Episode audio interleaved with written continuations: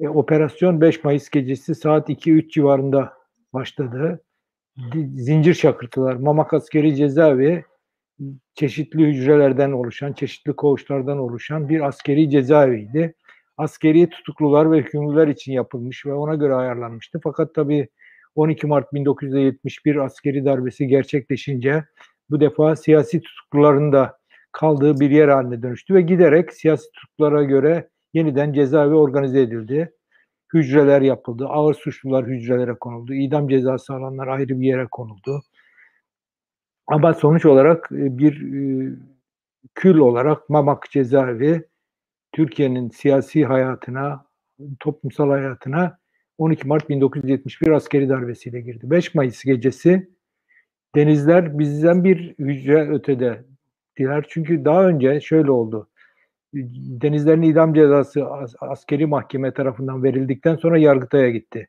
Yargıtay'dan onaylandı, meclise gitti. Mecliste önce Anayasa Mahkemesi'ne başvuruldu Cumhuriyet Halk Partisi tarafından ve itirazlar yeniden gözden geçirilerek yeni baştan meclise geldi. Mecliste ikinci kez oylandı ve ikinci kez oylamanın sonunda da idam cezası lehinde oy kullanıldığı için çoğunluk tarafından e, ce, cezanın Cumhurbaşkanı tarafından onayı bekleniyordu. Onaylanmasıyla birlikte de infaz edileceğini artık öğrenmiştik. Yahut da bekliyorduk diyebilirim. İşte 5 Mayıs gecesine böyle geldik. Yani hepimizin yüreği ağzında e, arkadaşlarımıza ne, idam edilecek mi edilmeyecek mi? Ben son dakikaya kadar hatta Deniz'le son bir veda ziyareti yapmıştık koğuşlara Deniz, Hüseyin ve Yusuf. Bir sohbet yapmıştık. Benim yatağa uzanmış ve Deniz sormuştu Oral ne, ne diyorsun? Bizi idam edecekler mi diye. Ben de hayır edemeyecekler Deniz diyordum. Sen hayal içindesin dedi bana. Göreceksin edecekler diye.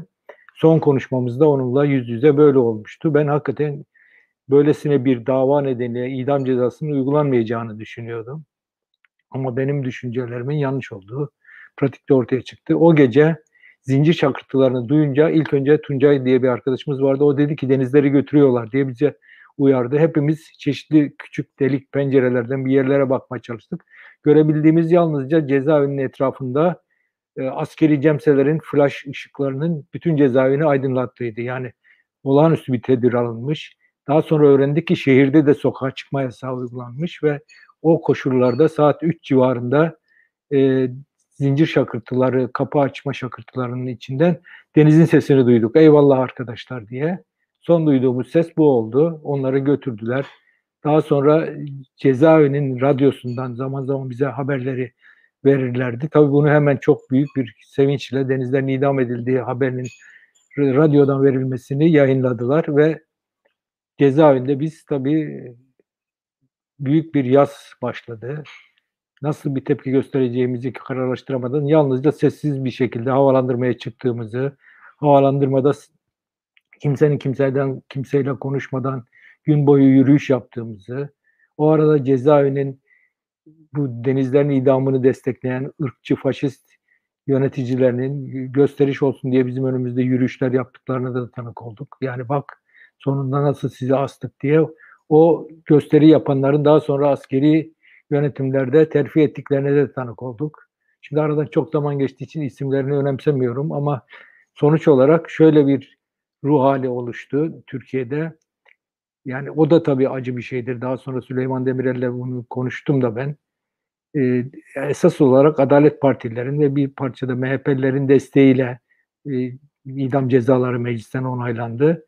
Ve biraz da 3-3-3 diye bağırarak aldılar bu kararı. 3-3-3 biliyorsunuz bundan ondan 10 yıl önce 27 Mayıs askeri darbesi sonrası Deniz Adnan Menderes, Hasan Polatkan ve Fatih Rüştü Zorlu Demokrat Parti'nin 3 önde gelen ismi askeri rejim tarafından idamla cezalandırılmış ve asılmışlardı İmralı Adası'nda.